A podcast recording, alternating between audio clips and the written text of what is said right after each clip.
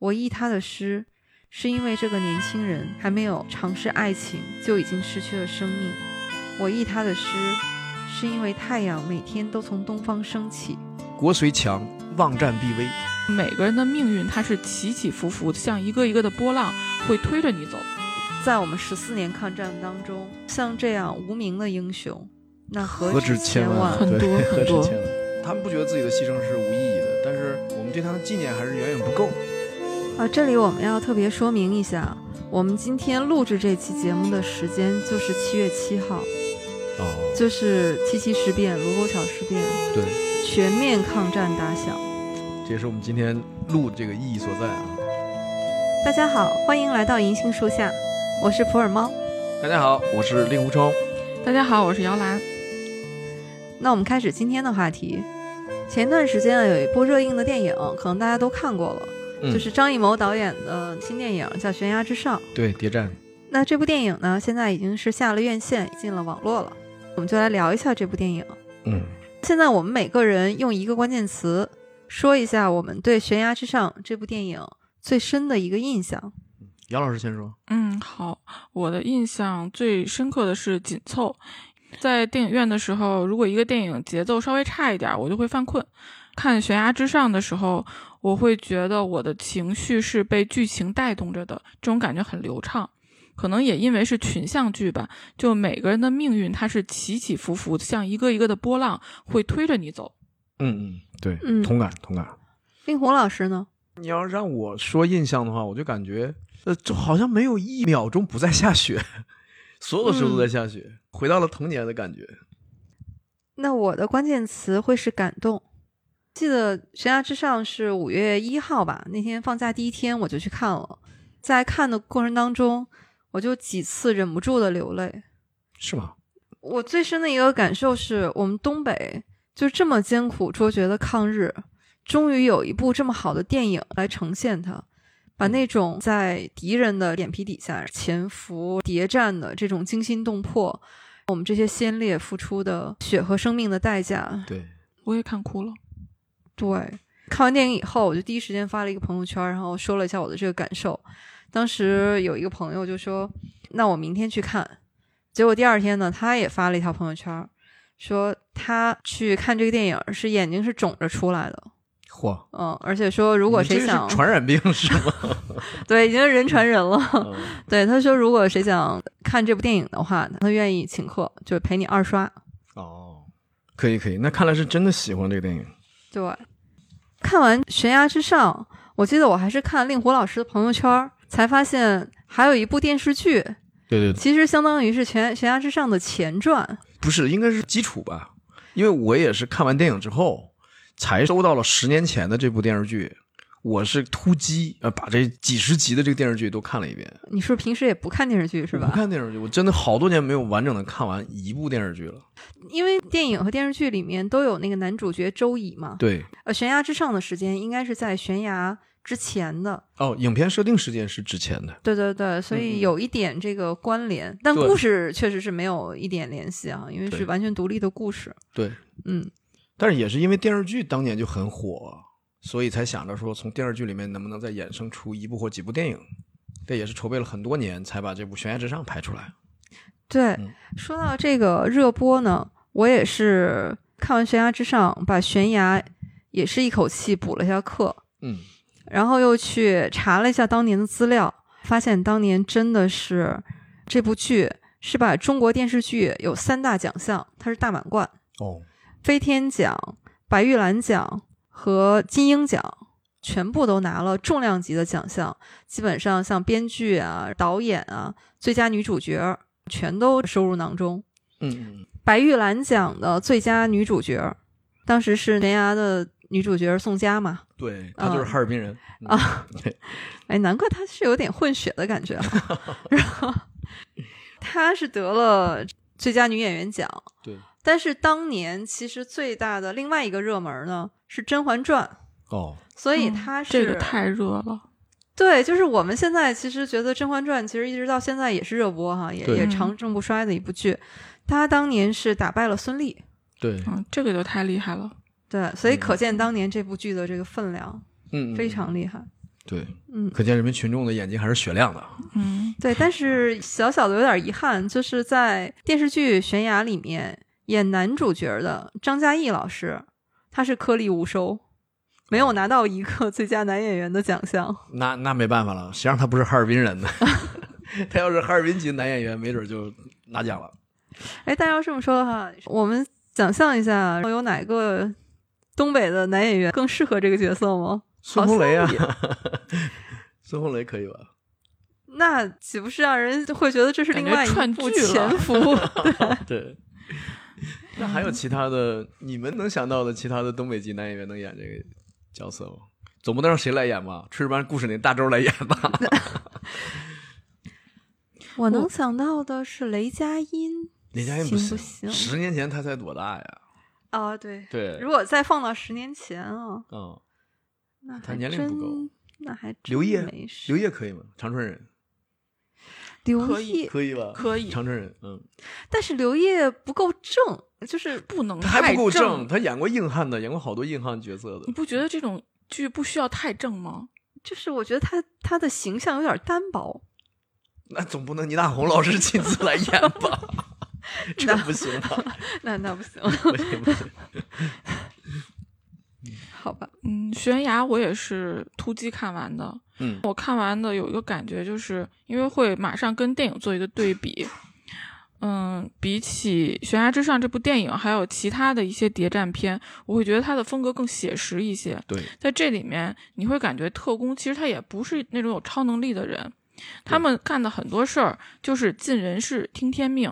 就像在剧里面，周乙跟顾秋妍说的，发电报是他们的工作，但他们没有办法去替接电报的人来负这个责。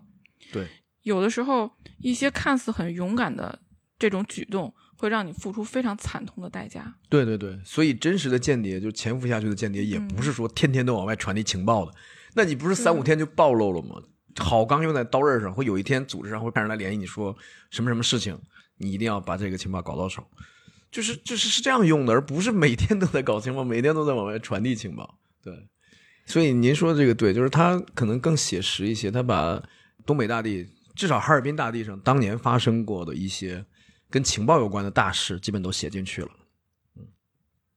所以觉得不管是电影还是电视剧都特别真实，对既没有把我们的同志刻画的高大全，对也没有把敌人写的多么愚蠢，就是他们也很精明强干。对对对，所以这种不不光是精明，而是狡诈、残忍，对对，对是极其可怕的一些敌人。是的嗯，所以这个也是悬崖这个电视剧里面反复提到的，说觉得我每天都走在悬崖边儿上。对，点题了，嗯点点题了。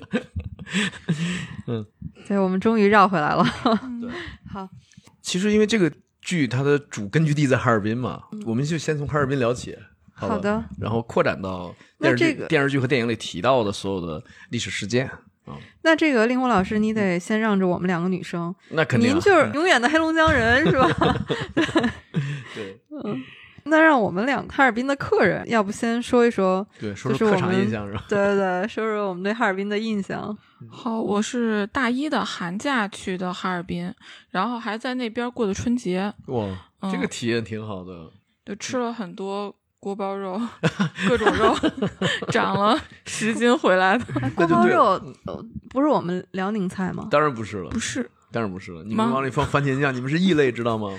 放番茄酱的是樱桃肉，你都不是，他们好像放辽宁做我们也有不放放番茄酱的。因为这个菜最早就是哈尔滨那个衙门招待俄罗斯领事的时候，向西餐妥协的时候做了一道酸甜的菜，所以它的起源在哈尔滨，它不是东北菜，它应该是严格来说它是哈尔滨菜。嗯，我到的那天，就是我下车的那天是零下二十度，我冻得都不行了。那边亲戚跟我说，这是最暖和的一年，对对对，今年是最暖和的一年。一说这个太逗了，就是因为我第一次带我太太去我们老家的时候，我父母就谈论说，哎，今天暖和哦，今天十七八度。然后，然后我母亲说，恐怕都没有什么吧，我觉得十五六度。我当时他就拽我一脚说，说的是零下吧？我说肯定啊，我们谁会给你带个零下两个字？用不着啊，我们体温度全是零下。我出门的时候坐公交车嘛，嗯，公交车的玻璃上都是冰花，对，就是自动的就帮你把窗户都封上了，什么都看不到的。我去之前，我觉得我的准备工作还做的挺好的，买了各种厚衣服，但是到了那儿以后，感觉冻的人都傻了，就 是忘了，只是忘了买厚的棉鞋。哎，嗯这个对，人最不耐冻的地方对，就是这个被我踝关节了，踝关节。所以冬天你嗯看见年轻女孩露脚脖子，你会替她冷，因为那个地方是人最不耐冻的地方。还有一个地方，就就你刚才说你坐公交车看见窗花，你有个细节你恐怕你没注意，哈尔滨人管公交车不叫路叫线，北京叫路，哦，就是、对三百路呃三六零路。但你要在哈尔滨就会叫三百线或者三六零线，没注意，因为这个是有什么，就是嗯是怎么来的呢？是有什么特殊最早是电车，它得跟着电线走嘛。哦，，对，所以它就叫一直叫线。哈尔滨人习惯了，现在没有这个电车了之后呢，呃，它也叫线。哎，你们以前管那个叫电车吗？还是叫摩电呀？摩电，对吧？我记得在沈阳的时候，我们都叫它摩电。叫叫摩电，对。啊，对，那就啊，但是它跟着电线走，所以它一直一开始都叫线。嗯，对那猫猫的印象呢？哎，我跟姚老师的印象其实差不多，嗯，觉得去哈尔滨颠覆了我一个东北人对东北的印象，对因为我家在辽宁嘛，对，我去之前其实做好了全副武装的准备的，也是最厚的羽绒服，里面最厚的毛衣，还穿着保暖的秋衣秋裤。嗯但是，一到了哈尔滨，我当时出差去啊，呃，当地的同事接到我们以后，第一件事儿是从后备箱里面一人给我们发了一件军大衣，嗯，这个厉害，说你们穿上。这个准备的很到位。他说这个我们常年备着，嗯，呃，只要有这个外地同事来，第一件事儿就是你们穿先穿暖和了。对。因为我们老家的朋友，就是冬天去辽宁的时候，发现有些河水还不结冰呢，让他非常惊讶，说这个叫东北吗？第一天我觉得还好，可能主要是就在外面待的时间不长，但是第二天我们是在江边走了一段，啊，那地方特别冷，野那个水。汽，对，那个风里面夹杂着那个水面上，我就刮在脸上，就是冰刀子一样。刀割一样的这感觉。那个地方如果夜幕低沉的时候，看冰灯的时候，经常会零下三十五度，哦，我去看冰灯了，那个时候会零下三十几度，我还在雪河上跑马了。是吗？嗯，对，对。很冷的，那地方很冷。嗯，当时我记得我就是我系了条围巾，记得我就把那条围巾用来裹脸，最后把我那张脸裹得只剩下了眼睛露在外面。我当年带北京同学去，有一位北京同学呢，还穿着他在北京的鞋，一双运动鞋。这不跟我一样吗？对，这哥们儿走了几十米之后，他会坐下，就坐在雪地里，你知道干嘛吗？把两只鞋都脱下来，把雪倒出去，再把鞋穿上往前走 这。也太可怜了。其实到哈尔滨真的是应该穿雪地靴，对，应该很高的那种。嗯，哎呀，不过哈尔滨还是很美的，夏天也值得一去。夏天会有音乐节啊，有太阳岛啊，有啤酒节等等等等，对，夏天如果去避暑的话，倒是一个很好的选择。很好的地方，嗯很好的地方，也很美对。对，因为哈尔滨它是属于比较年轻的城市，从全国大城市来说，它可能是最年轻的。它的它的寿命可能只能从一九零零年算起，到今年就是一百二十一年。就是我们国家有的城市不是几千年的历史嘛？我到南方的城市，你别到苏州去，人这个一个庙上面写着这是孙权给他母亲祝寿时候建的，哇，这一公元二几几年，我说天呐，到现在就是一千八百年了，哎一千八百年我们这城市没有呢。对，是那个嗯叶兆言先生，他不是写了一本《南京传》嘛，给南京那个城市做传，啊，基本上一路就是最早也是追溯到东吴那个时期，三国。对对，所以就是哈尔滨这城市真的是太年轻了。但是它年轻，它有个后发优势是什么呢？就是因为它是基本上是老外参与建设的，外国人把他们的一些风情、一些呃生活习惯都带进来。据说一九一零年的哈尔滨市人口有三十万左右，但是俄国人有十万，中国人大约也十万，然后其他的日本人啊、朝鲜人、乌克兰人什么的、波兰人，可能加一起还有十万，大约是这样一个比例。整个这个城市里面。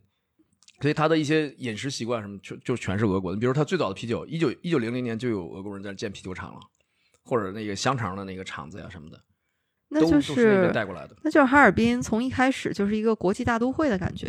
是的，是的。所以说，你看“列巴”这个词儿，就是俄语面包的意思。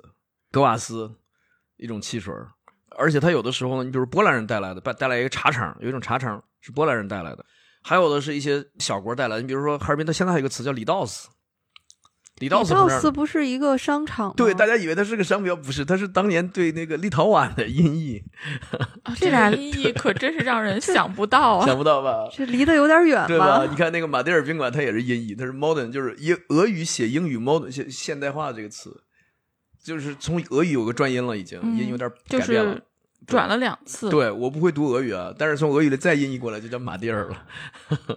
哎，那哈尔滨这几个字有什么意思呢？感觉这个城市的名字跟咱们其他的城市不太一样。哎，对我们黑龙江的很多城市，齐齐哈尔啊、牡丹江啊，这都不是汉语，这都不是汉佳木斯，都不是汉语。牡丹江也不是，牡丹江不是，牡丹江也不是汉语，不是不是牡丹的江。嗯，那它是什么意思？呃，哈尔滨是有一种说法，这个说法是不不统一的、不稳定的。嗯，有一种说法是满语阿拉锦的意思，就是荣誉、荣耀，有点这个意思。它是一个小渔村，小渔村，然后修铁路的时候，东北有两大城市，是因为这个俄国人修铁路才把这个村子升级成城市了，一个就是长春，一个就是哈尔滨。因为吉林省的省会一直在吉林市，就是全国唯一一个跟自己的省同名的城市，吉林市。但是离吉林市一百公里以外呢，有一个小村叫宽城子，所以现在长春还有个宽城区，就是就是纪念他的这个当年的这这个老名字。哈尔滨也是一个小村子，呃，俄国人沿着松花江呢，能把船开到这儿，开到这儿时候上岸呢，他要把他的一个大炮拖上来呢，那个大炮会把路给压碎了，所以在修这条路的时候，修这个江边从码头上进城这条路的时候呢，工程师突然就觉得说，咱们这砖不要横着铺，横着铺的话，这个一走炮车压碎了还得重铺，咱把它立起来铺，哇，这成本翻倍啊！就翻五倍啊！你可想象，他利用的是那个一块砖的那个最窄的那一面，长宽高里面的那个最窄的那一面。你想想，平时你铺砖的时候是铺它的最大面嘛，但这样就非常结实。非常结实，就是所以说它那个砖是立起来非常厚，就是纵深是非常深嗯，的。懂了。所以这样的话不会压碎了。你去看中央大街那个小路面上，你会发现，哎，这砖怎么这么小啊？它实际上用了一整块砖的最小面儿。对哦下次再去的话，嗯我得去中央大街上盯着它那个地面，然后看一下。是，我也在想，我错过了些什么？对，嗯，有了这条街之后，两边西洋建筑什么的，俄式风情的建筑就都有了，所以这条街到现在都是哈尔滨的标志。如果去的话，一定要去这儿，而且两边的那个建筑要看一看，然后两边的几家西餐厅都特别好吃。可惜我们那会儿去哈尔滨的时候还不认识令狐老师，啊不是你不认识，你不用认识我，就像北京王府井啊什么的，它有个地标性的东西，你总得去看看呀。在悬崖的电视和嗯电影里面、都是哈尔滨的街景嘛。对，张艺谋导演啊、当然不是实景拍的了哈，他是在山西搭了一个中央大街啊，然后搭了一个哈尔滨的那个街景，但是看起来还是很逼真的哈。对对对，就因为那个东西，它现在保护的还挺好的呀，都在呢，所以你很好复制，不是说已经消失的，让美工重新去恢复它。嗯对，就是看的时候我就觉得，哎呀，哈尔滨这个城市，特别是电影里面展现的那个时代，三十年代嘛，嗯，真的是一个好洋气的城市啊！看的都是那种小洋楼，到今天都很洋气。哈尔滨人在穿的方面，在外貌方面都是非常的领先的，是在看电视剧的时候也有这个感觉，对？吧？就觉得他们戴着那样的大帽子，超大，穿着那个大衣大外套什么大衣，对，然后好几层的那个披肩、嗯呢子大衣，超好看。对，哈尔滨在穿方面很讲究，很讲究的。嗯能不能令狐老师你就用这个电影里面的那个场景，嗯，带我们穿越到哈尔滨去，带我们就是游览一下这个哈尔滨。游览一下，因为哈尔滨也是大城市嘛，嗯、比铁岭还大呢，是吧？就是说我我们分几个区域吧，分几个话题吧。因为您刚才提到说哈尔滨怎么去看一下的话，我建议啊，如果再去，有几方面可以去看。比如第一就是老建筑嘛，呃，中央大街算老的老建筑，中央大街两边的什么秋林商厦呀、啊、宾馆呀，这些都是老建筑嘛，可以去看。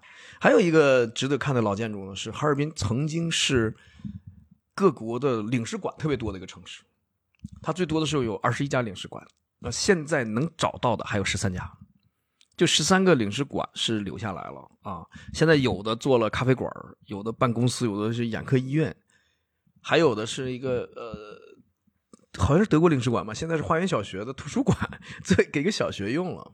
但这些建筑都保护下来了。啊我记得电影里也出现了一个领事馆，是罗马尼亚大使馆。哎，你是吧你两个词儿弄混了，姚老师，哦你再你再说一遍 我我也记得是是什么？大使馆，大使馆，对是吗，不是这是错的，大使夫人那个什么哎过生日，这就是错的了。首先，大使馆不可能放在哈尔滨，应该放在哪儿？放在伪满的首都，哦，当时的长春就是当时叫新新京啊，哎，应该放在新京对，不可能放在哈尔滨的。哈尔滨能放领事馆，因为领事是低于大使的。嗯，对嗯而且呢，这是第一。第二呢，罗马尼亚呢没有在哈尔滨开过领事馆。哦，，对，因为这个国家跟个人一样，就是两个人关系好的时候会帮你办点事儿。所以罗马尼亚当时是委托意大利来代办他的侨民业务的，就是罗马尼亚的公民可以拿着自己护照去意大利领事馆，在哈尔滨办点事儿。就我们今天也一样，我们今天在也门撤侨的时候，咱们跟巴基斯坦关系好，巴基斯坦要请求中国政府把他那几百个巴基斯坦公民给他给他接出来，给撤侨，我们就用我们的军舰给他接出来了，就关系好嘛。所以没有这个，这个是电影虚构出来的一个一个事情，现实现实当中没有。现实当中还有十几个领事馆遗留下来，有兴趣的朋友去哈尔滨走一走、转一转，这是第一个我我推荐的领事馆之旅。嗯，第二个就是什么？就是教堂之旅。教堂，你看电视剧和电影里也都出现过。就是索菲亚大教堂吗？啊，索菲亚大教堂，索菲亚大教堂是哈尔滨可以说是一另一个地标了。但是呢，哈尔滨可不止这一家教堂，哈尔滨现在找十几个教堂很容易的。我记得电视剧里面嗯，就是有一集还有一个镜头，周乙和对对顾秋妍啊一起去了，就是还说了果戈里的一句话：“当诗和音乐沉默了，只有建筑在说话。”有这样一句名言。但那个教堂呢，喜欢这部剧的网友还真的去扒了一下，有人说是阿列克谢耶夫教堂，也有的说不是阿列克谢耶夫教堂。我看了一下，应该不是，那个教堂可能不属于哈尔滨，但是哈尔滨还是有其他的几个教堂可逛的，因为它不光是俄国人修的教堂，还有乌克兰人修的、德国人修的，包括土耳其人修的清真寺，现在哈尔滨也有。这种方外建筑啊，我们中国人管它叫什么？叫刹，就刹车的刹。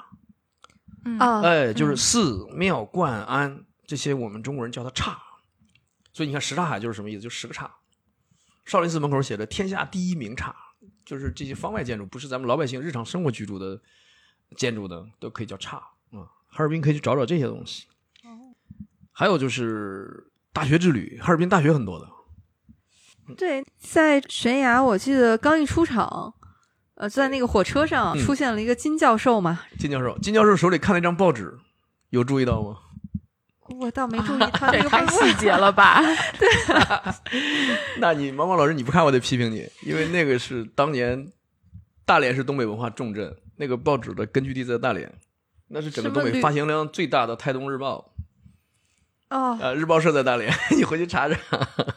好吧，金教授看的是《泰东日报》，当时整个是在东北最普及的一张报纸。电视剧里说他是工大教授，对，后来周乙和顾秋妍还去了哈工大嘛，去看剧，还被人损了一通对啊，差点被。揍出来。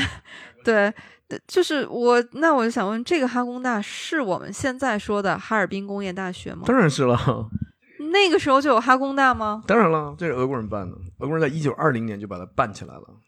当时是，如果当时的话，用今年的话说来，就是个技校，说我们这铁路啊，修铁路还是维修车头啊什么的，需要一定的技工，办这么一个技术类的学校。所以一九二零年就有了。到了一九三几年的时候，就已经完全就叫哈尔滨工业大学了。所以这个没问题。工大是历史是，你看现在正好一百零一岁了嘛。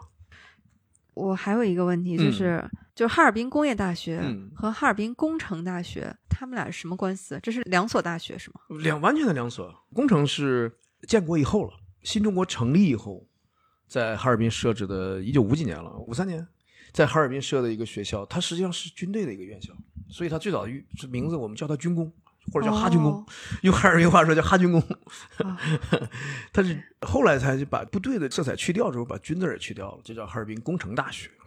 哦所以它的起源是五三年，照工大要少三十三年。哦，对，还有一所我想说的黑大，黑龙江 黑龙江大大学对，黑龙江大学，它的起源有点意思。黑大的王牌专业就是俄语，就是它俄语是全国第一的。因为什么呢？因为它是我在当年在延安办的抗日军政大学第三分校的俄语系。那个时候的主要外语就是俄语。哎，对对，三几年嘛，就是我们嗯跟这个苏联联系多，多培养一些俄语人才。后来呢，就把这个学校迁到哪儿？迁到哈尔滨去了。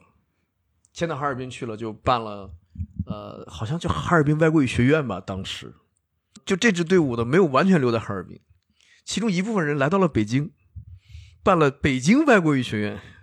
啊，北外是从对，从延安到哈尔滨，哈尔滨到哦北京，是北外的俄语系不是不是，啊，就整个个北外。整个北外，北外到一九九四年才改名叫北京外国语大学，在九四年之前都都叫外院嘛，外国语学院。他跟黑大的，他们俩应该是亲兄弟，所以这个有点意思啊，对，那俄语，哈尔滨的这个俄语最强也是应该的呀。应该的。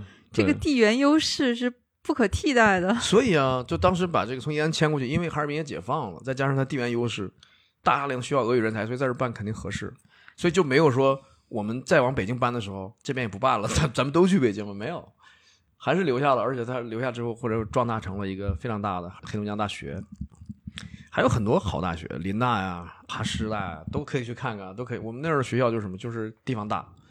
哈尔滨工业大学校园里有四趟公交车，哇，在大学里开公交车不坐公交车，是不行的。而且还有一点，就是嗯凡是工大毕业生，就是如果他说我念个哈工大，你问他你们学校食堂好吃吗？嗯，只全中国只有一所大学的毕业生会永远夸自己的母校食堂就是工大，就是所有工大毕业生是有多好吃？就非常好吃，所以只有工大毕业生会说我们学校食堂太好了。啊，这个问食堂好不好吃，嗯，你得问在校生。不是，不就他毕业好几年了还在怀念。毕业以后，母校的一切都是好的。这个不是，我就说我们学校食堂不好吃，但是你要问工大学生，嗯他都会说太好吃我因为我觉得毕业以后那个滤镜就是母校什么都是好的。啊，不是不是，只有工大的学生是真的是怀念自己的食堂。因为我有次去浙江旅游，还特意跑到浙大吃了一顿饭。如果大家去哈尔滨的话，抽个时间去工大看能不能混一顿饭吃。可能你没校园卡，请同学帮你刷一下吃一顿。好的，这个记入哈尔滨旅行攻略里。对，对一定要去哈工大的食堂吃一顿饭，列入打卡计划。对，所以美食之旅的开头是大学之旅。对，哈工大的食堂。对，第一站，嗯，最后你再去吃西餐嘛，慢慢过渡过去。如果哈尔滨本土的菜的话，就会什么，就是比较呃，比如酱骨头，就是那种嗯腔骨、棒骨，这个是哈尔滨做的好，酱骨就是熏酱的那种风味儿吗？然后就是鱼，因为我们有松花江嘛，所以哈尔滨有这种非常多的这种炖鱼的菜。对熏酱这个事情，离开东北，觉得就不要吃了。对，就只有咸而没有香。对，我们真正我们东北的熏酱风味，它是入口你并不觉得咸，其实白嘴儿可能都可以吃，对，是的。嗯，但它那个酱香味儿非常浓郁的。对哈尔滨还有就是，就如果说跟沈阳和长春稍有点区别的话，就是就就得到第三层了，就是西餐，就是你得去吃那几家非常老牌的俄餐。我也是网上看到的，说经典到什么程度？经典到就是俄国沙皇倒台之后，宫廷那些厨师躲到哈尔滨，所以现在如果俄国青年想学正宗的俄罗斯宫廷菜的话，难道要去哈尔滨需要来哈？尔滨学，因为只有这儿的师傅会做，在那个俄国境内的已经不会做了。那我觉得姚老师可能要跟令狐老师 battle 一下，嗯，呃，哈尔滨的西餐和北京我们的莫斯科餐厅老莫 终有一战。哦，老莫的蛋糕 有点甜，太甜腻太了。甜了。行，那还是去哈尔滨吃吧，去吃华梅。嗯，我在哈尔滨第一个印象深刻的食物是冰棍儿，哎，因为以前在北京的时候，我会觉得冰棍儿这个东西是夏天吃的，冬天就不要再吃了。对，结果到了哈尔滨，发现大家都在吃冰棍儿，冰棍儿卖的极其的火爆，然后我觉得外面已经这么冷了，我还要吃这么冷的东西吗？哎，这就太有意思了哈尔滨冬天的冷饮的销量会非常高，而且我冬天卖冰棍儿也不用电冰箱了，用个纸箱子就装了吧路边一摆都行了。就有的时候你在哈尔滨的校园里或者街上，你会看见两个女生走在大雪里，每人拿一个冰激凌，一边走一边吃，挺好的一个风景。我冬天也喜欢吃，就在下大雪的时候，我会买一个那种冰激凌吃。我到到现在在北京，我还保持这习惯。现在北京也有马迭尔冰棍儿了，有对，嗯嗯，哎，但是这个马迭尔冰棍儿真的是那个马迭尔宾馆出的吗？是的，是的，就是它是一九零六年盖的嘛，所以到了电视剧这个一九三几年的时候，它已经火了二十多年了，已经是周乙他们聚会，现在话说摆谱，就是请客的时候档次要上去的话，就会说，那咱们就去马迭尔吧，我请，就这是。是这是最高级的宾馆。对对，差不多，然后对方就会觉得哇，太重视我了，就请我去那么好的馆子。说到马迭尔宾馆，嗯，我记得电影里面有一句台词，听起来像一句过场哈，但好像里面别有深意。嗯当时那个特务把王玉和楚良接到了以后，要把他们送到他们软禁起来的地方嘛。嗯这个司机就说了一句：“说现在马迭尔宾馆都住满了国联代表，不方便、啊，所以去我们的地方。”对，大概这个意思。对，当时这个马迭尔宾馆和国联代表当时是一个什么历史背景啊？呃，国联你可以理解为联合国前身啊。嗯，当时各国各国也在里边儿，中国也是就是他们为什么会到哈尔滨来，为什么会住在马迭尔宾馆？就这个事儿是一个真实历史事件哦，真实的，真实的，叫李顿调查团，就团长叫李顿，就是英国人。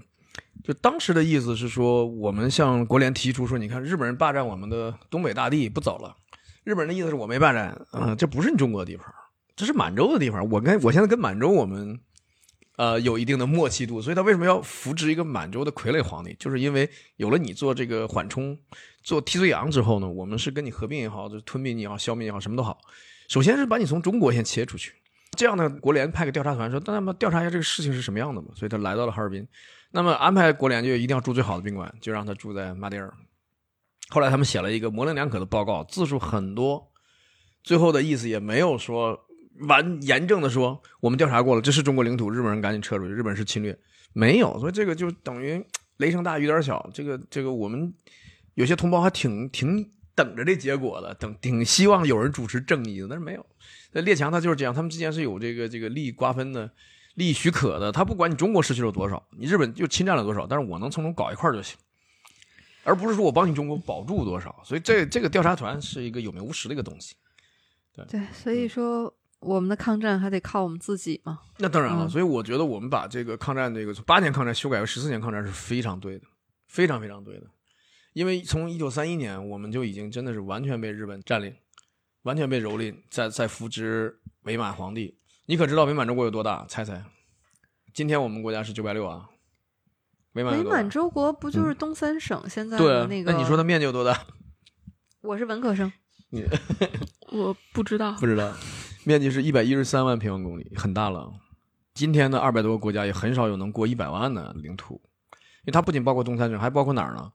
包括呼伦贝尔、通辽、赤峰、承德这几个城市，可以理解为广义的东北，就是今天讲广义的东北口音的这部分地区，当年都被日本人给搞到那个满洲国的旗下去了。对，现在说赤峰也会有人觉得自己是赤峰人，也是东北人。没错，因为什么呢？因为赤峰、通辽和呼伦贝尔分别过去是黑吉辽的，哦，呃，就是建国以后这个做划分的时候，五几年、六几年的时候，嗯，说这里的蒙族同胞也挺多，这样的话把这些地方都交给内蒙来管，所以就黑吉辽各给了内蒙一个城市，一个不是一个城市，一个地区，一个地、嗯。呼伦贝尔地区就是二十万平方公里，非常非常之大，这是两个半江苏啊，一个呼伦贝尔就给到内蒙，但是当年都在伪满的控制之下，所以伪满当时是能划分到十四个省，最多的时候都搞出来十四个省。就是我们现在的东北三省，在当时是十四个省。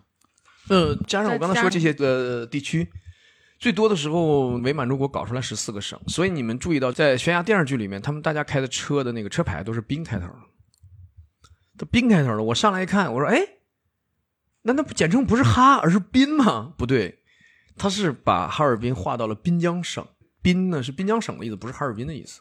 这个车牌，哦，难怪我在看电视剧的时候，因为他们老在说滨江滨江嘛，对，还奇怪，我说这不是一部就真实的历哎，史、对，就是正因为 对，为什么听起来感觉像是一个代号？就正因为它真实，所以那个年代他把它划到滨江省，而且伪满刚弄起来的时候呢，把哈尔滨是列为特别市的，用今天的话说就是直辖。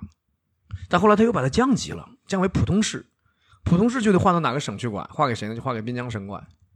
滨江省，滨江省当时管十六个县、一个旗、两个市，这样的，就是其中一个就是哈尔滨。但我看电影的时候就在想，这个市长在哪儿？感觉他也没怎么出现过。然后他就没出现。对，就感觉高斌这个特务科长的权力好像特别大，没错，警察厅长要听他的。没错，不需要呃也不能说是听的，就是倚仗，就特别倚仗嗯他。因为因为这个就刚才说到嘛，特别是呢是会设一个警察厅，就厅字儿。普通市呢其实只有个警察局，所以哈尔滨能叫警察厅，所以他们这些人一定会强调咱们厅。这个说出来就好听，就你在同行面前你一提的话，面子就就足起来了，就因为其他城市对对对，嗯高一格其他城市只能叫我们局，所以他们叫警察厅。伪满设置的呢是市警分列，就市长和这个警察厅的厅长，他俩是平级的，厅长不用向他汇报工作，所以呢，在电影和电视剧里基本都没有展现行政这伙人，就市长啊、副市长什么的，就这伙人就不用展现了。啊，就跟他们没关系，没关系，因为厅长不用向他汇报工作，厅长向回向向谁汇报？向首都警察厅，向新京去汇报工作。他们不是向日本人汇报吗？我看高斌经常什么往宪兵队什么的，哎，这个原则上没有隶属关系的，但是就是因为日本人他欺负咱们，最早哈尔滨设计的是什么样的呢？是中国人来当厅长，日本人来当副厅长，但是呢，所有的话呢，事情都汇报到副厅长那儿去，是这样设计的。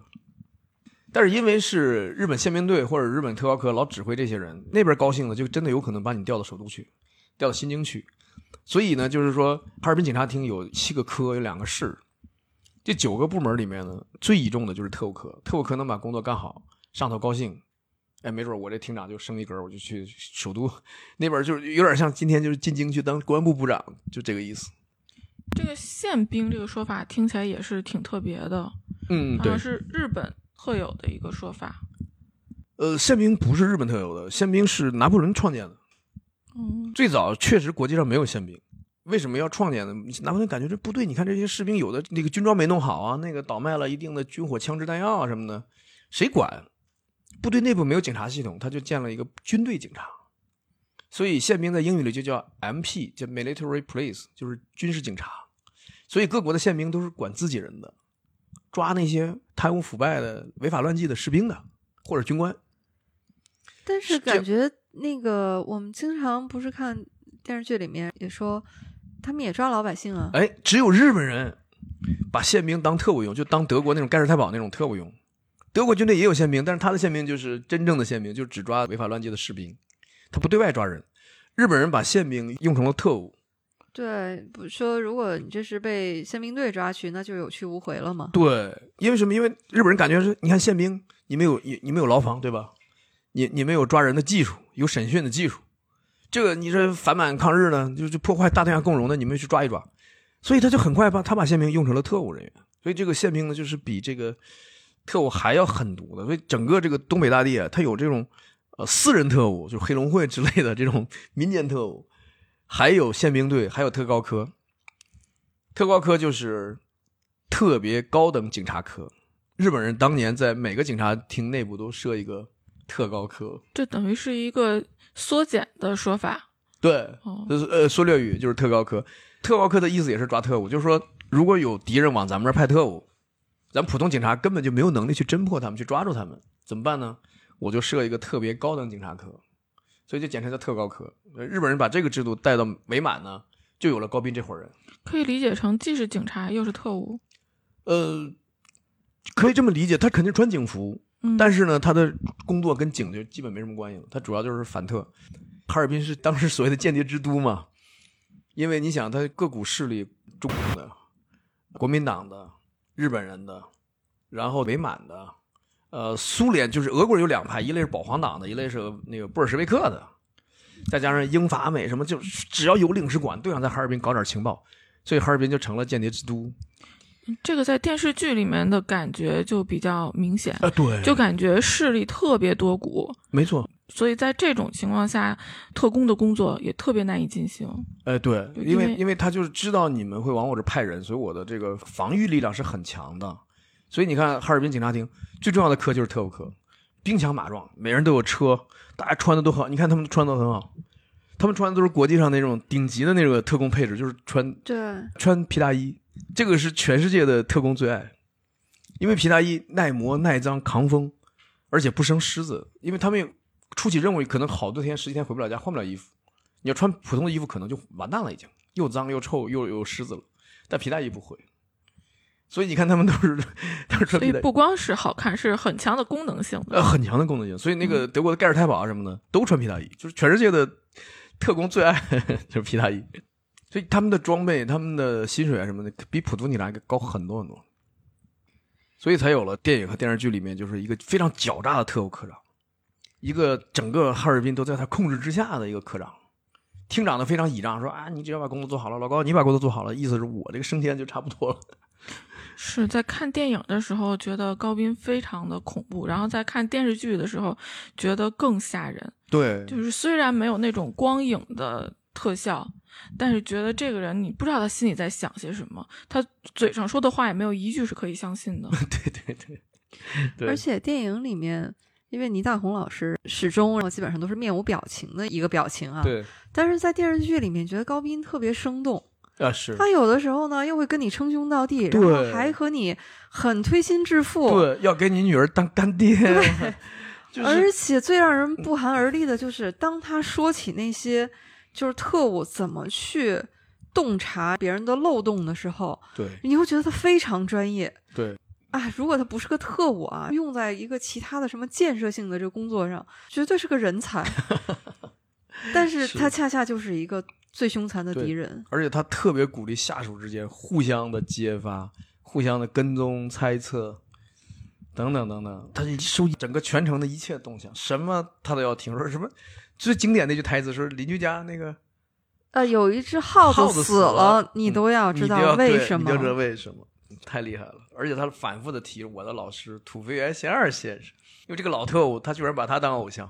嗯周乙在电视剧里经常说：“我觉得他看我一眼，我就觉得我已经暴露了。”哎，对，就是那种，所以就还是佩服全永先老师这个编剧的功力，是就是他把这种紧张的这个氛围是真的呈现给你，你觉得是非常真实的。对呃刚才令狐老师说的，在东北当时的有军队、有警察、有宪兵、有特务，对全部都是这种暴力、血腥镇压的组织。对，我们的同志这种潜伏做这个地下工作，确实是天天走在悬崖边上。没错，而且一不留神就是丧命，就是有的时候他并不是确定的，因为在电视剧里演了，高斌也说了，就我们处理人他不是证据确凿，证据确凿就会走刑事审判去了，送送到刑事法庭去了，但我们就怀疑你，我打你，我给你上刑，你还是不招，不知道怎么办？送宪兵队，宪兵队再打你一遍，再上一遍刑，你咬住了不招，或者说你真的没有情报可说，冤枉你了，没有关系，送七三幺。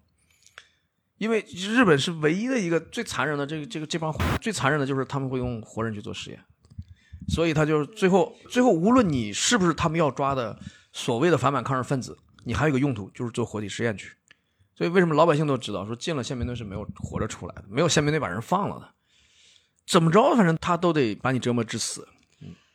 所以在电影里面，他这个提的很隐晦，他没有直接提到七三幺，嗯，但是呢，他交代了一个背景。对，贝因河那边有人逃出来，日本人就把那儿炸平了。对，那隐含的指的地方应该就是七三幺。没错，这个是意思就是说在当时那情况呢，我们并没有确定日本人在搞这个细菌部队，搞细菌战，因为他对外的番号是关东军防疫给水部队，我防止生病的，还有保障供水的这么一支部队。对外来说应该算后勤的一一个一伙人马，但是没有，他是做医疗实验的，用活人做实验的。贝因河呢，就是五常县级市下面的一个贝因河镇，这里通了铁路之后呢，就修了一个贝因河车站。日本人发现呢，从这个车站过去之后呢，一公里多有一块地特别好，把这块地搞下来，盖起了这么一个实验场所。七三幺的总部在哪儿呢？在哈尔滨市的平房区，现在还有遗址可以去哈尔滨看。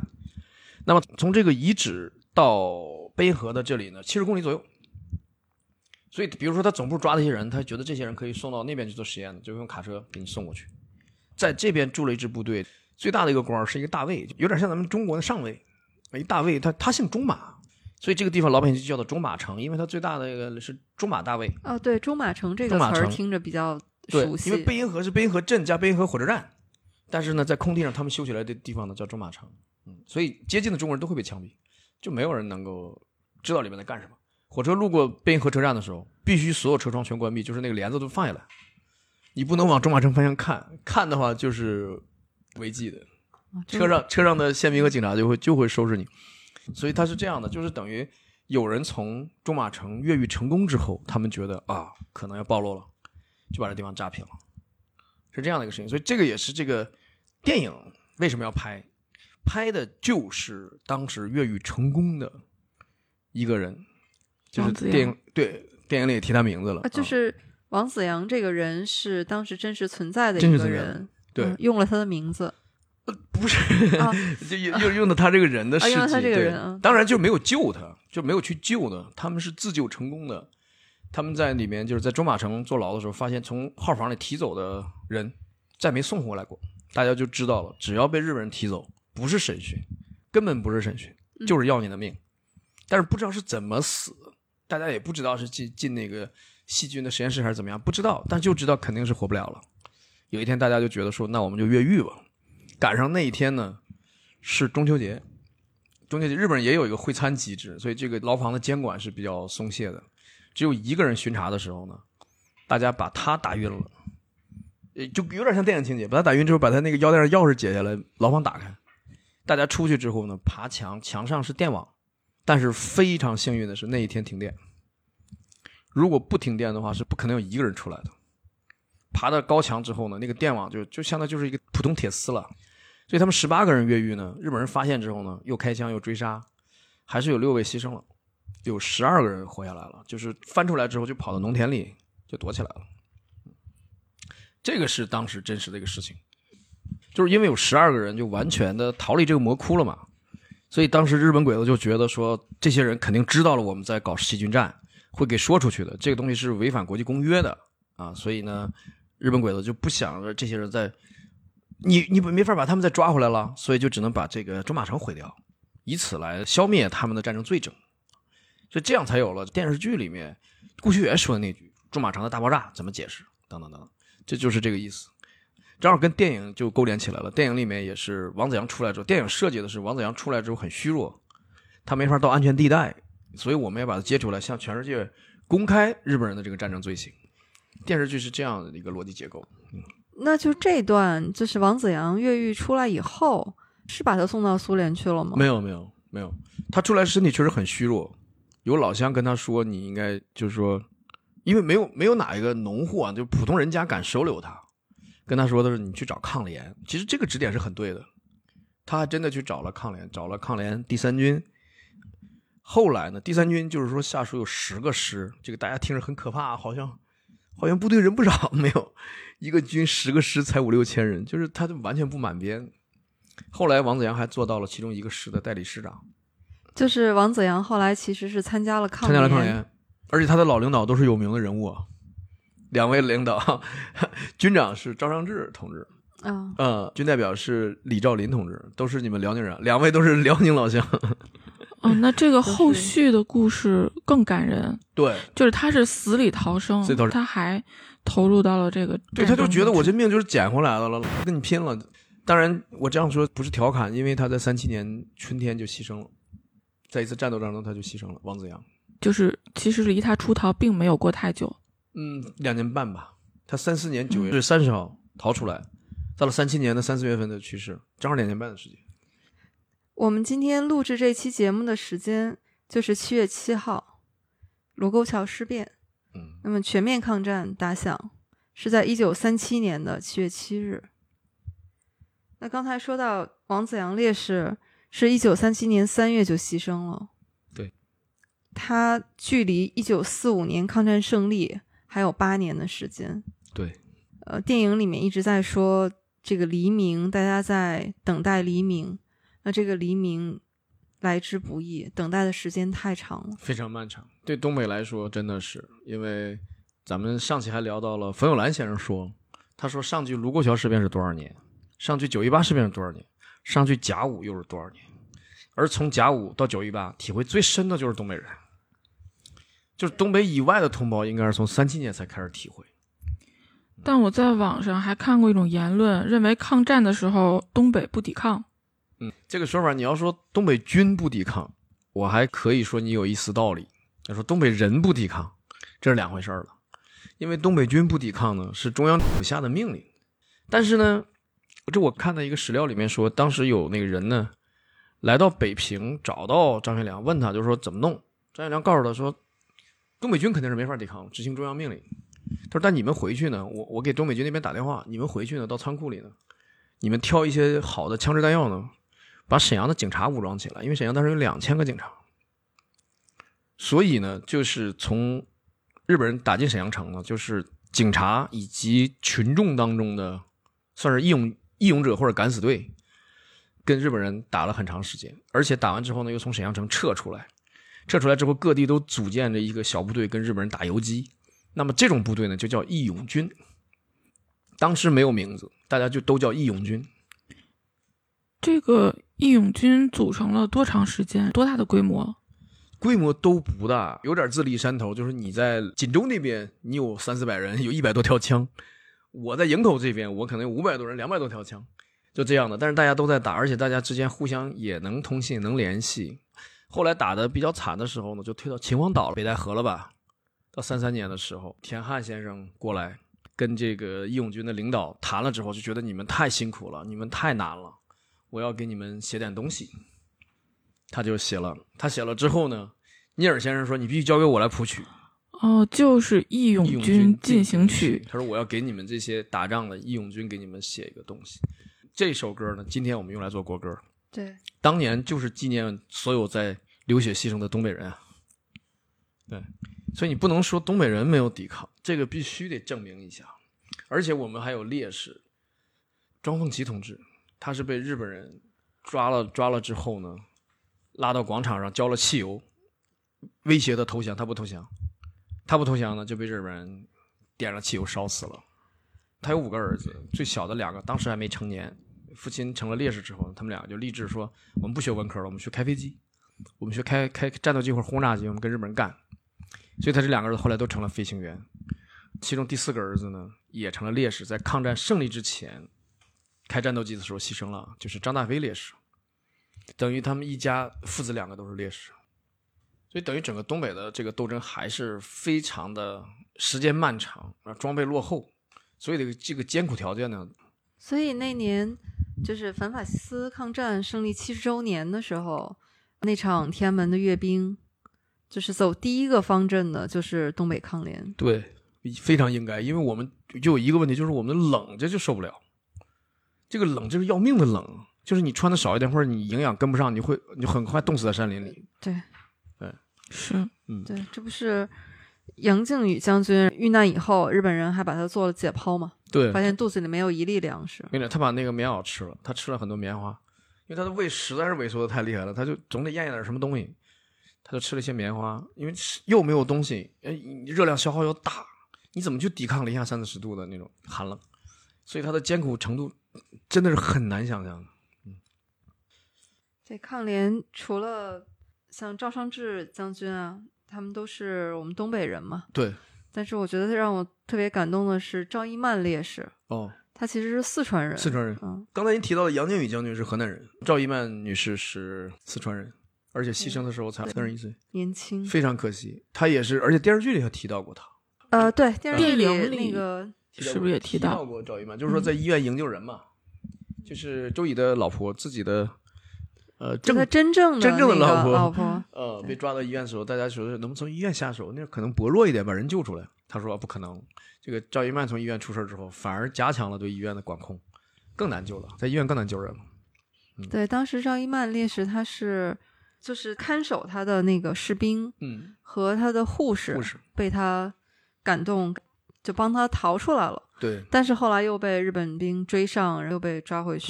对，成烈士。两天之后吧，然后就就义了。对，所以现在哈尔滨有条街叫伊曼街，这个是纪念赵一曼烈士。对，嗯，帮助他的那个看守和女护士，后来也都相继的牺牲了。是的，嗯嗯，这日本人太残忍了，包括电视剧演的非常真实，就是说，呃，周乙的妻子不是开一个那种做衣服的裁缝铺吗？嗯，他被抓了之后呢，就守在附近，凡是在附近晃晃悠的人，全都带走，全都带走。很多人真的是无辜的。你说我在这儿做衣服，那我到日子我不得来取这件衣服吗？不好意思，取取我就得抓你，而且还不会放你了。就是他宁可错杀三千，他不会放一个人。在网上还有一种言论啊，嗯，也是让我觉得特别不能接受的。他们认为是日本当年还把东北建设的很好。嗯，就是后来虽然他们战败撤走了，但是呢，说给东北留下了很多很好的基础设施。说你们现在东北用的很多基础设施呢，还要仰仗当年日本人留下来的这些建设的成果。啊，这这个说法太无耻了，又荒唐又无耻。你首先日本人他不是带着资金来的吧？他是所谓的以战养战，这是日本人自己制定的政策，靠他那个小岛去养活两百万日军，最多是两百万了，养活两百万日军是不可能的。所以他叫以战养战，就是说我们把人派到了东北，我们成立了关东军。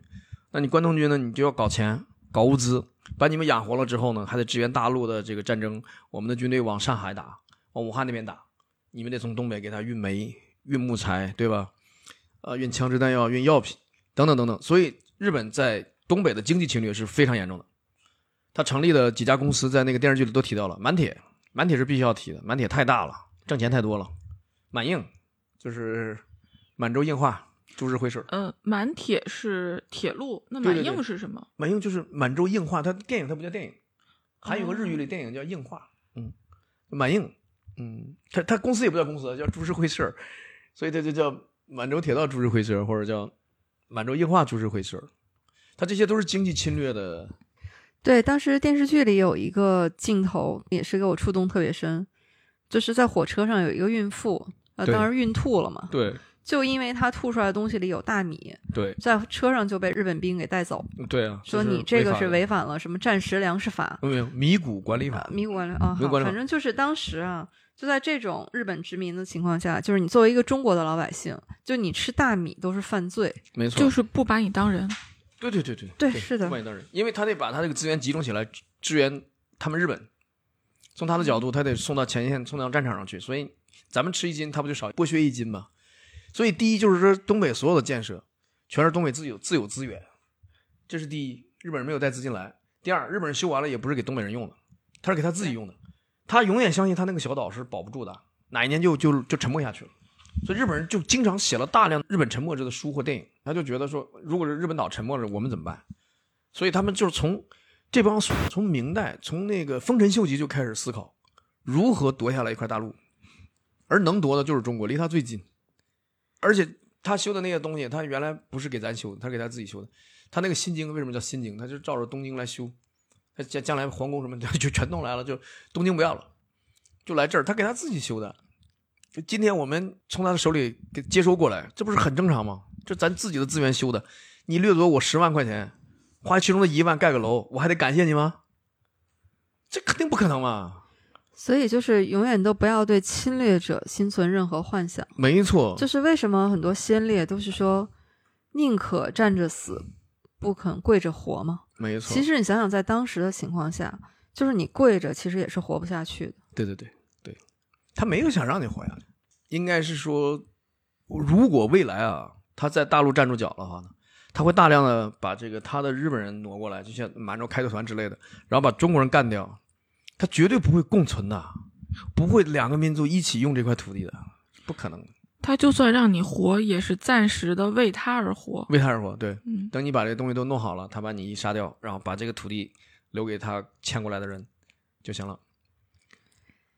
所以他在东北已经修了非常完善的，你包括他的那个什么学校啊什么的，医院什么，所有的都是按照他的标准来来弄的。东北抗日的这段历史，特别是对东北人来说，这个伤痕是很难平复的。啊，对，因为我们是切实的感人。我小的时候，我们村子里还有老太太会讲日语呢，因为她小时候上学就不讲日语是违法的。对这种就奴化的这个统治嘛，你是不能说自己的那个本民族的语言的。对对对对对，其实琉球本来也是有琉球语言的，被日本人给消灭的干干净净。你现在去琉球，名字也给你改掉了，不叫琉球了，要叫冲绳，你的语言也没有了。现在琉球人你很少会讲琉球语的，而琉球语跟中国的福建话是可以互相通的，它是一种福建方言之一。太可惜了。所以录这期节目就是要克制自己心中的愤怒的情绪，嗨，就不要把话筒摔掉。也不至于，因为用古语说“国虽强，忘战必危”，就是我们国家现在强大了，但是你要忘了那个战争的那个历史呢，是很危险的一个事情。所以我们其实是一种纪念吧，尤其是我们是在这个最近这个日子来录这一期啊，对，还是不忘国难吧。对对对，嗯，其实整个电影电视剧里展现的哈尔滨的风土人情还有很多呢，是吧？包括有一个地方，我看他们穿着那个斗篷滑雪下去，嗯，我当时看这个，我说哇，这个帅啊！就是逃跑的时候，是是从山上下来是吗？对，哦，你是指那个他们派到山上那两个？这个好有特色呀！这当然有特色了。你看过那那个李海雪那个电影了吧？那个电影拍我们去奇袭座山雕的时候也是滑雪去。哇，他们这个去参加什么滑雪比赛？嗯啊，肯定名次都能不错。那当然了，原来的我们国家的冰球队就是我们原黑龙江队，这是我们的强项冰雪项目。嗯，还有就是我自己去哈尔滨感受过的，就是那个河上跑马。嗯嗯，这不是已经冻得很结实了吗？对，就是直接能从河面上跑过去。它不仅跑过去，重型卡车也可以走。它那个冰会冻到一米半左右深，就不是一一层薄冰。它那个冰是很厚很厚的，我做冰灯的时候会用电锯把它切开，把冰从江上捞出来送到做冰灯的地方去。然后明天你来看，河面又冻住了。在电影里是提了一下乌苏里虎事件，在电视剧里面有专门对这个事件的一个展现，这是怎么回事呢？这个就是编剧老师的功力了，在电视剧里他让周乙。跟俄国人柳西科夫见了一面，在日本人加藤圭一的那个房子门口，加藤为了还避免他俩见面，让他先走。但是他有着这个特工的直觉，他出来一下就把一扫了一眼那个车牌，他就开始查这个车牌，查到了一个俄侨在哈尔滨开西餐厅的，这个是事实。就是最早柳西科夫是在这个哈尔滨这个俄侨的餐馆，先跟日本人接洽，然后日本特务这边呢再汇报到新京那边，所以才把他从送到新京。这个人是苏联在远东地区的情报头子，最早呢，他是在那边，就是在欧洲那边，在索契，他修过一个疗养院，但是呢，他就因为修这个疗养院呢，他觉得可能得罪了斯大林同志，因为呢，他修了一个喷泉，斯大林同志来住的时候呢，前一天呢，斯大林身边的人来了之后非常生气，说这这这怎么在领袖的卧室门口有个喷泉呢？晚上这个水声他睡不着，这不是挺好的吗？对，他说这睡不着，说斯大林同志睡眠弱，你睡不着怎么办？然后柳西科夫就带人连夜就把这个喷喷泉铲平了，铺了别的那个砖啊什么的，就是根本没有人能看见，这曾经有过一个喷泉，关了不行吗？不行啊，可能领导看了心里不舒服，也也是那种，因为斯大林当时杀了很多人，就是有些将军什么的都被枪毙了，找到一个罪名就枪毙了，所以柳西科夫就觉得说，我可能在领袖的那个心目当中也有污点了，有有一天会干掉我，其实没有。其实没有，但是他一直害怕这事就是这种焦虑，其实由来已久，由来已久。然后把他调到这边之后，他就觉得好，在欧洲那边我我没有同盟可接触，到这边呢，我跟日本人接触，他就向日本人坦白说，我这个身份这个事情，日本人就很怕他是这种双料间谍，怕他是潜伏下来的，日本人就测试他，他就给这个在新京搭了一个完整的索契的那个疗养院，而且他有一个完整的刺杀斯大林的计划，让日本人就觉得嗯靠谱，这个对了。这就一比一的比例，就是在新京搭了一个这么一个东西，他天天带着练啊。就是虽然电视剧里面可能他只是带过了，对，但是实际上他们在哈尔滨，然后已经是呃在新京是一遍一遍的这个做了演练，对对，因为日本人很轴的，他得说清楚他的计划是什么呢？从土耳其和俄罗斯的边境偷渡过去，来到索契，到那哪儿呢？白天到锅炉房里把锅炉工干掉，只要这个锅炉运转没有问题。是没有人注意到锅炉房的。晚上呢，再从下水道趟水进入到斯大林的那个浴室，在他洗澡那个时间呢，把他干掉。听起来很合理啊。对，这个是这是天衣无缝的，因为整个的这个巡查什么安保啊，谁都注意不到锅炉房和下水道。感觉这是碟中谍的一一个情节是吧？对，这是因为这个东西是柳伊科夫自己带人设计和建造的，所以这个一个漏洞只有这个漏洞他知道。但是这个情报没有被咱们的人获得，被苏联设在日本的红色间谍佐尔格给拿到了。这个情报就是几点几分从俄土的哪个边境 进来，他把这个情报给到这个边防部队。设计虽然精巧，然而并没有用。对，就是疏忽就疏忽在这个情报泄露了。苏联边防军就一直在等，哎，到了准点，他真的出现了。刘一科夫他们七个人过来了，过来之后边防部队就开枪。你想，他们这些特工，他哪是这个正规军的？阵地战他哪是对手啊？所以就是被打死了三个人，另外四个人就是转身逃回了土耳其境内，那么柳希科夫到底是死在这个三个人当中呢，还是说是跑那四个人当中呢，就就不得而知了。总之，这个计划就没了。哎，令狐老师，这个乌苏里虎是一种什么虎啊？就就是东北虎啊，啊，就是东北虎的 别称是吗？呃，东北虎有很多名字，在朝鲜就叫朝鲜虎，哦对然后在那个呃俄国有的时候会叫阿穆尔虎，就是那个阿穆尔河，就是黑龙江那个河叫阿穆尔河，我记不住，但是如果你上网搜的话，东北虎你能搜到至少七八个名字，反正就是一个东西。嗯，但是我查到的资料说，日本人管这个计划叫叫猎熊计划，日本人不叫乌苏里虎计划，可能是不是这是苏联人的命名？哎，这个名字听起来更合理啊。对啊，这俄罗斯是吧？它不就是那个一头熊吗？对啊，所以日本人命名的叫猎熊计划，在日本的那个军事的史料里面叫猎熊计划。反正历史上真有这个事儿，而且也确实在哈尔滨的那个俄侨餐厅集合，再到新京。但是我觉得不是被哈尔滨的特工侦破了这个事情。嗯，啊，这个应该是一个艺术上的嫁接和创作了。对，但是我觉得也是因为这个情节，嗯在，电视剧里面就是出现了一首非常好听的那个民歌，民歌，苏利科。对，格鲁吉亚民歌，因为那个斯大林同志是格鲁吉亚人，所以他在婚礼上反复放这首歌。嗯，所以就是在电视剧里也用到了，也把它作为插曲，作为顾秋妍接近那个俄侨的那个一个小的手段。对，而且在最后，周乙和顾秋妍最后的诀别的那个晚上，这首歌又出现了，对，还是放了。是一首非常非常优美但又很哀伤的一首歌。哎，对，这首这首歌是值得我们听的，但是电视剧开头的第一集开篇的第一首歌是我们要抵制的，那个是日本海军的军国主义的歌，啊，那个要抵制。但是那在那个年代啊，大量的播那首歌，啊，它是作为一个背景出现的。对对对对，那个旋律还是蛮好的，它就是宣传海军的军国主义的。嗯说到开头，悬崖的片头，您记得有一行字，就是它嗯是改编自全永先的小说，叫霍尔瓦特大街呃，霍尔瓦特大街。对，这条街现在在哈尔滨，在在哪儿？还叫这个名字吗？嗯，还在，但是不叫这名字了。他这个最早这个霍尔瓦特是个乌克兰人，替俄国人替那个俄皇来侵略东北，他是白胡子，所以老的哈尔滨人就会叫他白毛将军，就是他住的地方就叫白毛将军府，然后从他这个府出来的这条路的，后来老百姓就叫他霍尔瓦特大街啊。后来他逝世了，三七年就死在了北京。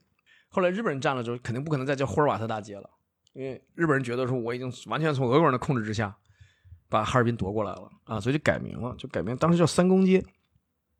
这个三公就是三三个值得尊重的人物，这个值得真的加引号了，就是他们认为的土田贤二是一个，还有关东军的一个师团长叫多门二郎，然后就是一个中国人叫张景惠，可以把它理解为汉奸嘛，就是伪满的国务总理。哦，那汉奸中的汉奸呀、对，所以就是把他们三个放一块儿，说纪念这三位啊，咱们就叫三公街啊，改过好多次。后来苏联红军解放哈尔滨之后，说又叫咱们就叫红军街，也有的那个人会说，那个还曾经有一段时间改名叫车站街。对，因为它是连接哈尔滨火车站嘛。现在应该还是又改回叫红军街。曾经有一些哈尔滨的一些街，包括电视剧提过果戈里大街，当时就觉得不行，这个这个外国名字不要了，奋斗路改奋斗路。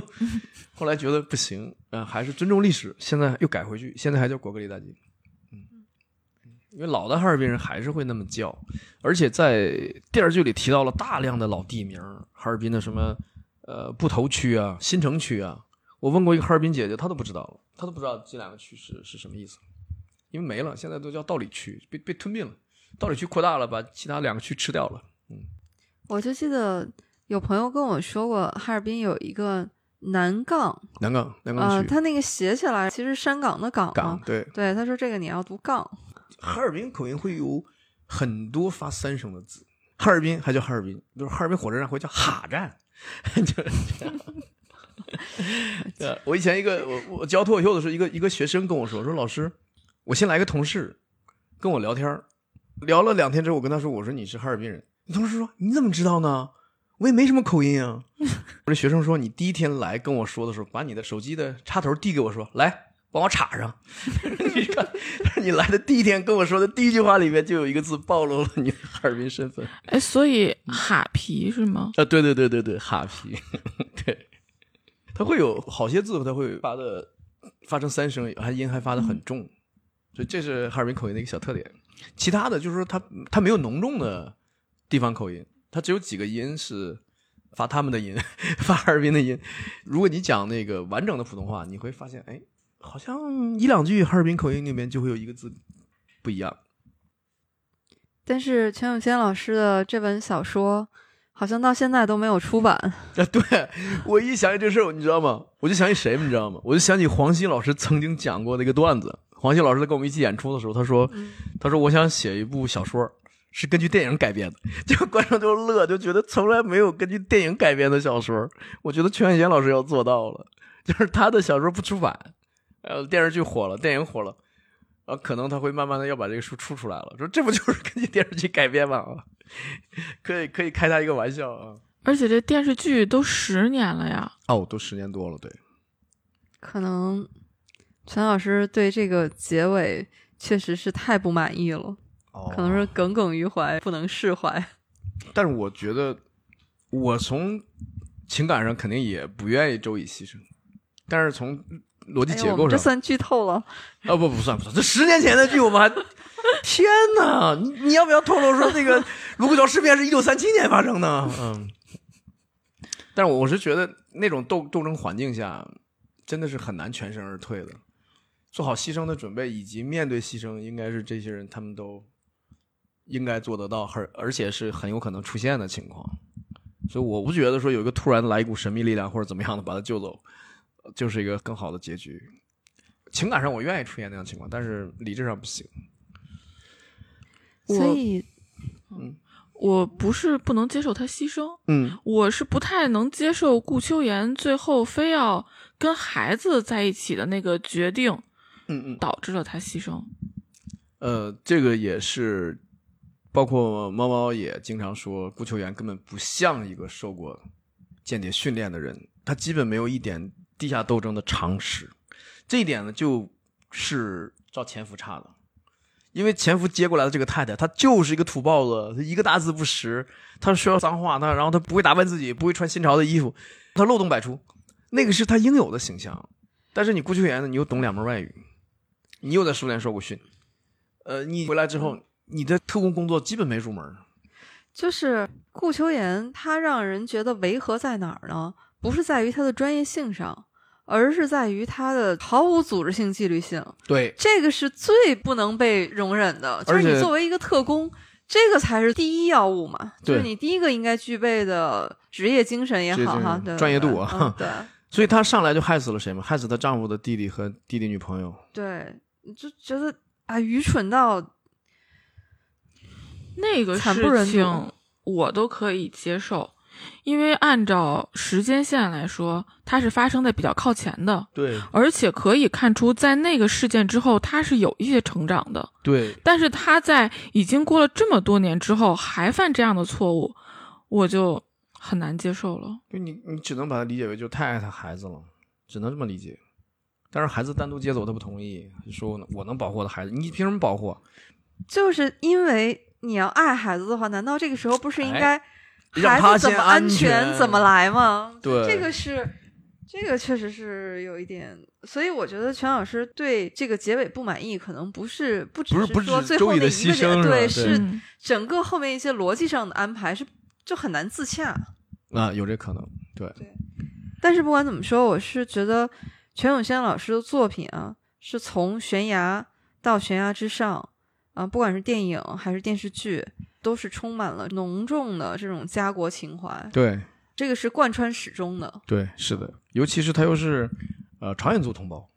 我倒是捕捉到一个细节啊，啊陈老师，就是你记得电视剧里有一段抗联山上的戏，嗯嗯是有一天早晨，嗯，有一个抗联的小战士在吹口琴，对，他吹的就是我们朝鲜族的民歌，嗯就是那个桔梗谣。桔梗谣。对，对，哆啦吉哆啦吉对对对，我想起来了，我想起来了。你说，我想起来了。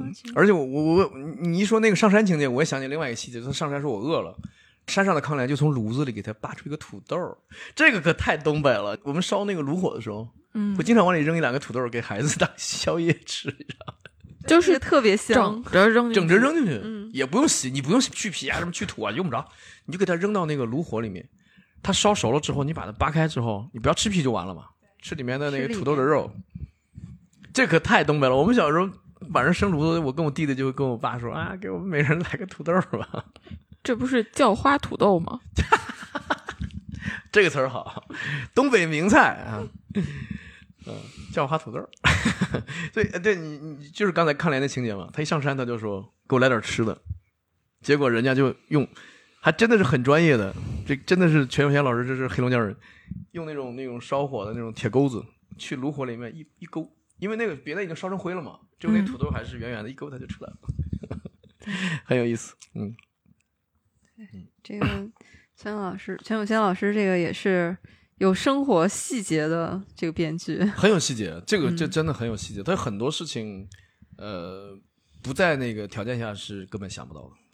全永先老师，因为这段时间又看他的电影，看了电视剧，对啊，我就特别遗憾。我觉得我认识这位作家、这位编剧太晚了，嗨，就是不晚不晚，嗯呃，但但是还是稍微晚了一点。为什么呢？就是我是看完电影，然后看电视剧才知道陈永轩老师，我才去找他的作品。嗯我就发现有一本他的小说集，现在已经绝版了嘛。嗯嗯嗯，我是在某个啊二手书的平台上，那要花溢价几倍的价格哈，然后买回来，但是很值得。就那本小说呢，叫那本小说集叫《昭和十八年》，哦，对听说过听说过，嗯，对，当然也是那个抗战时期的故事了。对，因为昭和是一九二五开始嘛，高昭和十八年就是一九四三，就抗战还在关键期呢。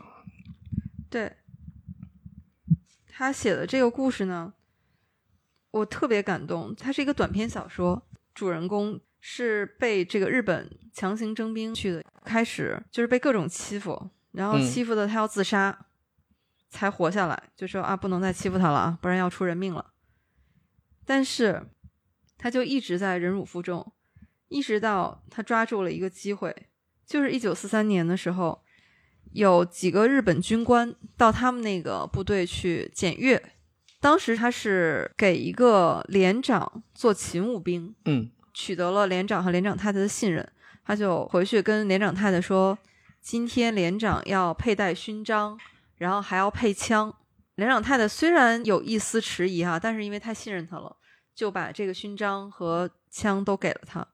他就用这把枪朝着来检阅的那三个日本军官，然后开枪射杀他们。嗯，这是一个舍身刺杀的一个行为。对，当然比较遗憾的是，日本军官呢，他们都是受了伤，然后但是最后没有死，他是逃了出来，但日本兵呢，就是全力的去追捕他。他看到自己是已经逃脱不开了，他就朝江里面走去，最后就是自己牺牲在了江里，投江，嗯投江。对，嗯嗯就是宁死不屈吧，这样的一个故事。陈永轩老师呢，他写了一个后记，他后来真的赶到了就这个事发的地方哈，就是现在的富锦市，那发现当时的那些公事啊，这还是完好的，在一个敬老院的院子里面有一个石碑，嗯，上面刻着“爱国志士长隆基殉难地”啊，就是有就是这么一个确有其人。对，确有其人。